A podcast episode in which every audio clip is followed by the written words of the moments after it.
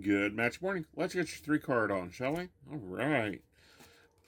So, first we have the Fool. New beginnings, new starts. Are you being careful? We also see by midday your emotions are all over the place. You're a little worried, a little stressed. You need to embrace the newness, the changes. And your final outcome is the High Priestess, where you are able to get into the balance of where you need to be. All right, so let's see what your angel energy is. It's Raguel. As you follow your heart, prosperity will follow. And then, of course, your Ascended Master energy today is Kuan Yin. Let it go. Bye bye, birdie. Let the old go away.